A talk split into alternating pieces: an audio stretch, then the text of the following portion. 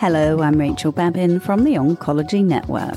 Welcome to the OJC Meets, sister series of the Oncology Journal Club podcast. In today's episode, Chris Jackson meets Chris Booth to discuss the ins and outs of common sense oncology. Professor Christopher Jackson is Professor of Medical Oncology at the University of Otago, Dunedin, New Zealand, who holds national and international roles in the management of colorectal cancer.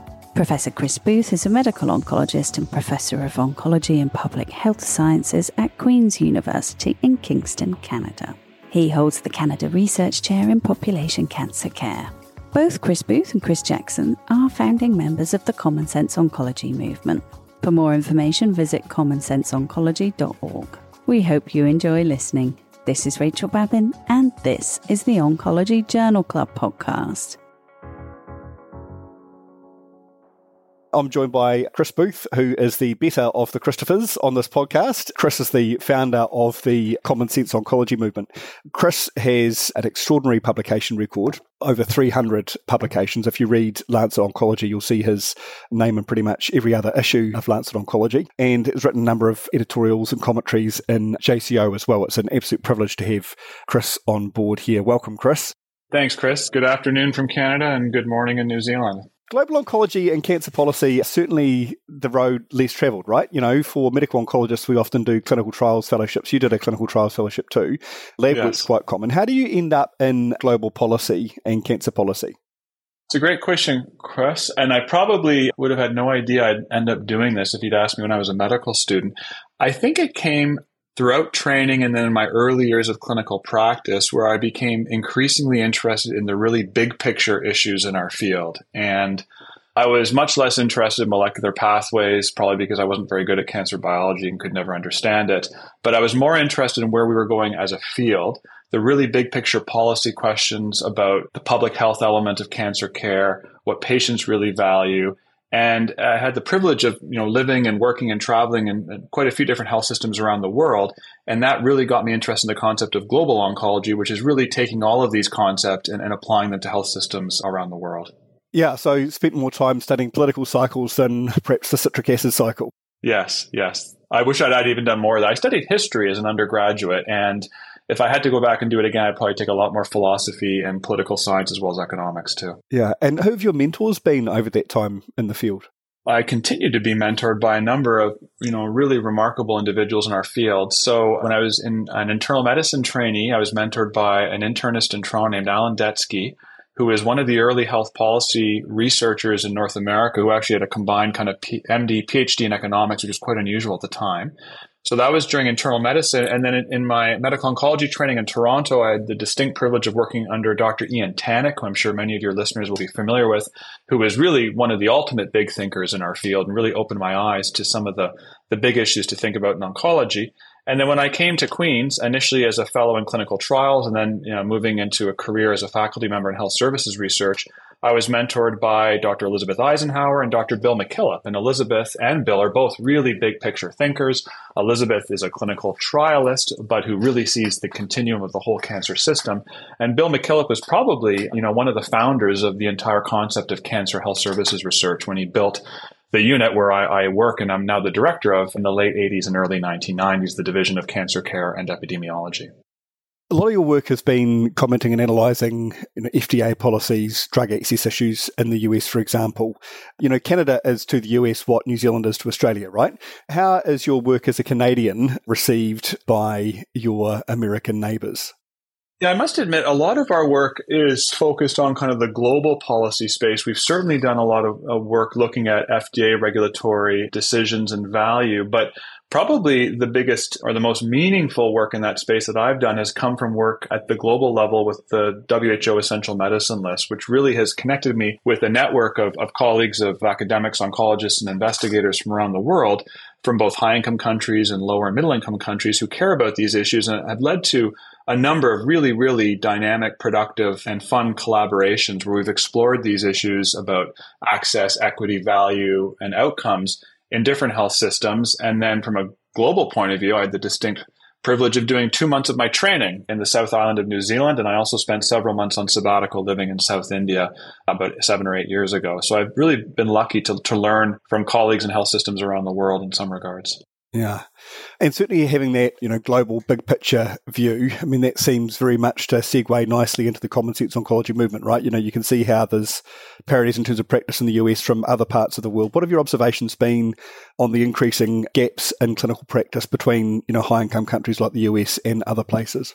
Yeah, it's a great question, Chris. I think, you know, I've kind of increasingly recognized that oncology and global health in general is full of paradoxes. And one of the paradoxes is that while there are huge differences and gaps between what happens and the challenges and the care delivered in high income countries and lower middle income countries, there's actually probably more similarities than I would have initially recognized until I, you know, lived and worked in, in some of these places. And so certainly as the costs of our therapies have accelerated, there's an increasing risk even within high income countries like New Zealand and Canada and the US and the UK, where there's widening gaps between which segments of society and populations have access to new therapies and which ones do not. And of course, these are compounded many times over looking at very low resource countries and the care that they're able to provide. And so one of the interesting observations, though, is that in some of these lower and middle income countries where their cancer health system is really coming into its element in the last number of years is we see these challenging decisions whereby the fundamental elements of care might not yet be widely available, yet perhaps well meaning but very ambitious policymakers or decision makers are advocating for very, very expensive new technology that in fact actually has small benefits. So there's some real challenges both where you and I work in a high income country, which is, you know, there are gaps in access to the fundamental elements of care within some segments of our populations. But there's also, I, think we would argue, probably a lot of overutilization of, of marginal and toxic treatments within our context. And I see that playing out as well, and perhaps maybe even amplified in some regards, certainly with the lack of access to core services, with uh, experiences, you know, by many of our, our colleagues and friends that work in lower middle income countries. So, do you think that oncology is losing its way, Chris?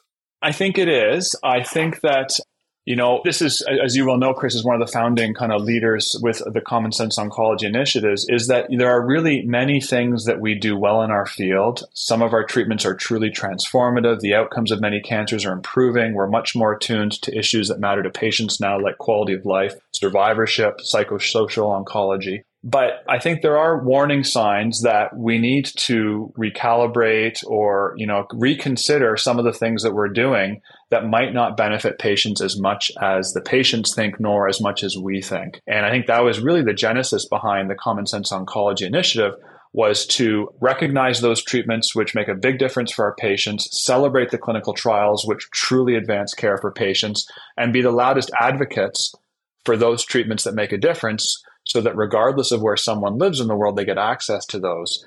And on the flip side, we wanted to create a culture and a community where we would be willing to be self critical and look inward and reflect and have some humility to recognize that some of our treatments are actually pretty modest and perhaps sometimes very marginal benefits. And in certain circumstances might cause more harm than good. And we believe very deeply, of course, that we can do better for patients and patients expect better. And so that was really, I think, the impetus behind this, you know, organic movement that has really, you know, exploded in the last few months. Yeah, I mean, I think the immunotherapy revolution, we're seeing people with, you know, DMMR, colon cancer, and other GI cancers cured, right? You know, I mean, some of the changes have been huge, eh? And then on the other hand, you've got PFS gains of 1.4 months for some other therapies, which are celebrated with standing ovations. It is incredible. You know, when I speak to patient groups or the media, I, I, use this bucket analogy where I think we have three buckets of cancer therapies. We have one bucket of therapies which are truly transformative. They cure patients. They add many years of life. You know, BEP for testes cancer, imatinib for CML, immunotherapy for melanoma. Some of the new breast cancer drugs are in that really transformative bucket. We have a second bucket of treatments which do make quite a big difference. They're not transformative, but they really are useful and offer patients substantial improvements in outcome. And then we have a third bucket, which is full of drugs that either have no proven benefit, they help people live longer or live better, or if there is a survival benefit, it's measured in a number of weeks or a couple months in a clinical trial, which of course is always attenuated in routine practice. And I think our field out of a well-meaning place of optimism and hope, I think we've conflated those three buckets and it's led to this perpetual narrative of hype and game changers and transformative breakthroughs so that patients, the public, and policymakers, and even within our own field, we don't distinguish the immunotherapy for melanoma from the regorafenib for advanced colon cancer. And clearly, those are two very, very different entities representing bucket one and bucket three. And so, one of the things I think we need to do a better job of within our field is having honest conversations and more clearly communicating the relative benefits as well as the downsides of all of these therapies. Yeah, separating the wheat from the chaff, right? Yes, yes. And, you know, the elephant in the room there is the profit motive in terms of both pharmaceutical companies and also to an extent the prescribers. Yeah, so this is a huge, huge challenge, which is, you know, the massive financial pressures in the cancer system. And so I was asked by a journalist in the US a couple months ago who was kind of flabbergasted when I told him the story of cancer care because most people don't realize that we have some of these challenges. They assume that everything we do has transformative benefits. And he asked me, he said, How did we get in this situation? I thought about that over the last few months. And the conclusion I've come to in my current thinking is that we've landed in some of these problems because of a convergence of two very powerful factors. And those factors are hope and money. The hope is the idea that our patients are hoping for good outcomes. They're looking for treatments that will help them. The doctors, the nurses, the policymakers, the politicians, everyone's hoping for the best, wanting to offer something. Everyone's intentions are in the right place. So there's a very, very strong driver of hope that I think sometimes may lead us and our patients in the system to deliver treatment that has small benefits with the idea that we're hoping it'll do more than maybe it really will. So that's hope. But on the other side, it's money. And it's not, I don't think, as simple as, you know, doctors getting consulting fees from pharma and then prescribing low value care, but the entire cancer care delivery system and research ecosystem in many parts of the world is driven by money that comes from the sales and research of cancer medicines. And this is just the reality of the economic model that we live in. And the fact that pharmaceutical companies, as you well know, largely dictate the clinical trials agenda in our field. So there's money flowing into hospitals and trials groups. There's research dollars going to institutions. In some parts of the world, not in Canada, but in some parts of the world, the hospitals and the physicians make more money through markups from their chemotherapy. So at every step of the care pathway, money has a huge, huge influence on where things are going. So I think it's this powerful collision of hope and money that have created a lot of problems and the solutions are going to be very complex. And certainly, as you well know, when the small group of us got together to conceptualize the idea of common sense oncology, we certainly did not have clear cut solutions in mind, but the idea was to talk about these issues, normalize them, socialize them, and engage the community more broadly because we're going to need everyone's creative input and intellect to try to tackle some of these challenges in the coming years. And how is the common sense oncology movement going? It's really exceeded our expectations probably hundredfold as far as the level of interest and the enthusiasm with which it's been greeted. So as you all know, members of our community, and, and, I should mention to your listeners that although this was kickstarted with a very small meeting of 30 oncologists, academics, editors, and patient advocates here in Kingston, Canada, it was a small planning meeting. It's now a broad based coalition of engaged stakeholders from across the world and across the cancer care continuum, from patients and advocates, and public policymakers, investigators, and clinicians. And so certainly welcome any of your listeners to please consider joining the, the CSO movement and you can direct them to our website maybe at the end of the show. So it's been very, very well received. Members of the CSO community have been invited to speak at almost every major meeting around the world. We have been privileged to have a lot of our work highlighted in the major journals of our field. We'll be doing a special Common Sense Oncology Symposium at the annual ASCO meeting in Chicago in 2024. And we've had a lot of interest from the regulatory agencies worldwide, our major societies and organizations, as well as research funders. Probably the most powerful and gratifying comments I get are letters from current patients or the family members of patients who have since died writing with their own experience and words of encouragement that they think that there's really the, these honest conversations, as difficult as they are to have, really need to happen within the field more broadly. And I think that's probably what drives a lot of everything you know that we do is to try to make things better for patients and families that are walking the cancer journey. So people can join the Common Sense Oncology movement, and we'll link to the website in our show notes. Can people donate to the movement, Chris? Yeah, that'd be extremely helpful because suffice it to say, the pharmaceutical companies aren't rushing to give us money. Not that we would accept it if they were, of course. Yes. So we have our affiliations in North America are with Queen's University in Canada and the University of California, San Diego in the US. So anyone in the US that would like to contribute, we have a dedicated CSO account. So every dollar that goes to UCSD comes to the Common Sense Oncology group. For listeners outside the United States who would like to make a donation from our website, they can come to the Queen's University webpage. And again, every dollar that's donated to the Queen's website will come to CSO.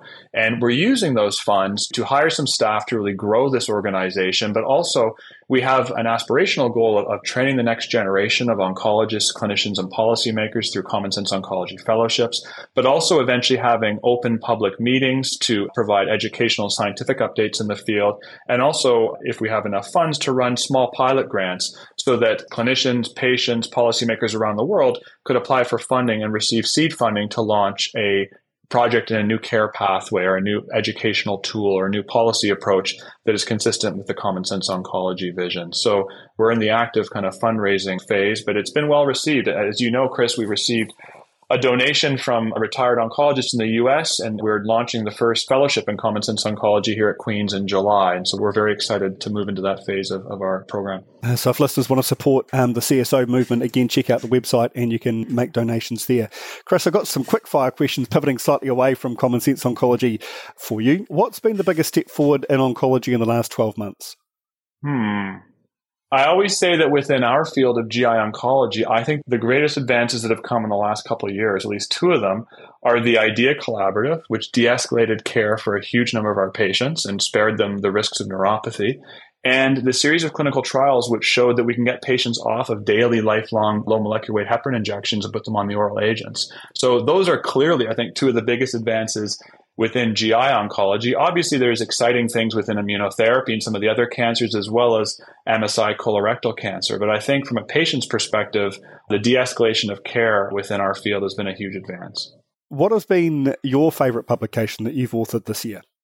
Well, I think the CSO manifesto that we had in Lancet Oncology, mostly because it represented a huge amount of work for the group of, you know, 30 of us that spent many, many hours debating these issues and thinking about it.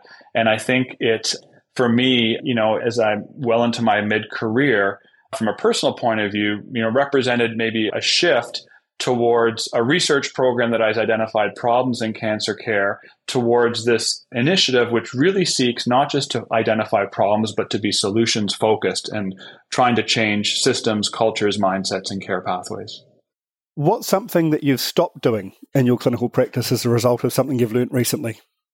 One thing we're doing a lot of thinking about lately, together with some colleagues you know well from CSO, is the extent to which routine surveillance imaging is useful for patients with resected solid tumors. And so we have a, a piece of work under review right now, and it's made me, I think, reflect on my own practice. As you well know, in colorectal cancer, there's some pretty solid rationale for doing surveillance imaging, and we do it all the time. But in the other solid tumors, especially in GI cancer, there's very limited rationale to do that. And although it's recommended in guidelines, I have some concerns that we might actually cause more harm than good to some of our patients through over investigation, excessive surveillance imaging in the absence of symptoms. So I'm starting to have very frank discussions with my patients after they undergo a resection of their pancreas or gastric cancer about whether, in fact, they would want to have surveillance imaging if they're feeling well. Fantastic. What are you looking forward to most in 2024? Well, in the very near future, I'm looking forward to having a surfing holiday with my family in Baja, California. So, in the first week of the new year, we're going to be on the beach, hanging out in the sun, the sand, and doing a bit of surfing. So, I'm looking forward to that. It sounds pretty nice. Aaron Goodman might join you. Yes, yes. And final question why is New Zealand so much better than Australia? because it's a lot like Canada. There we go. It's Professor Chris Booth telling truth bombs on the OJC podcast.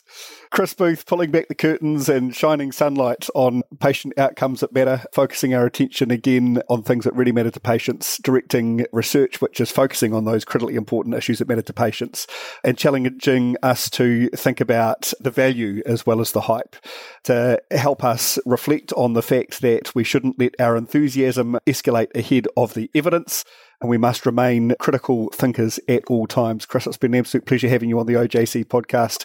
All the very best with the CSO movement. Listeners, check out the website, sign up, and consider donating. Chris, great to talk to you.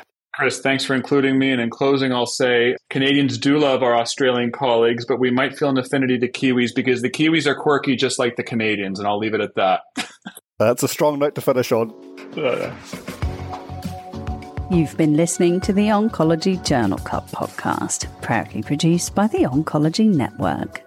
For regular news and podcast updates, we invite healthcare professionals to join us at oncologynetwork.com.au. Your free registration includes a free subscription to our weekly publication, the Oncology Newsletter, and it's a fantastic way to support the OJC. This is Rachel Babin, and this is the Oncology Journal Club podcast.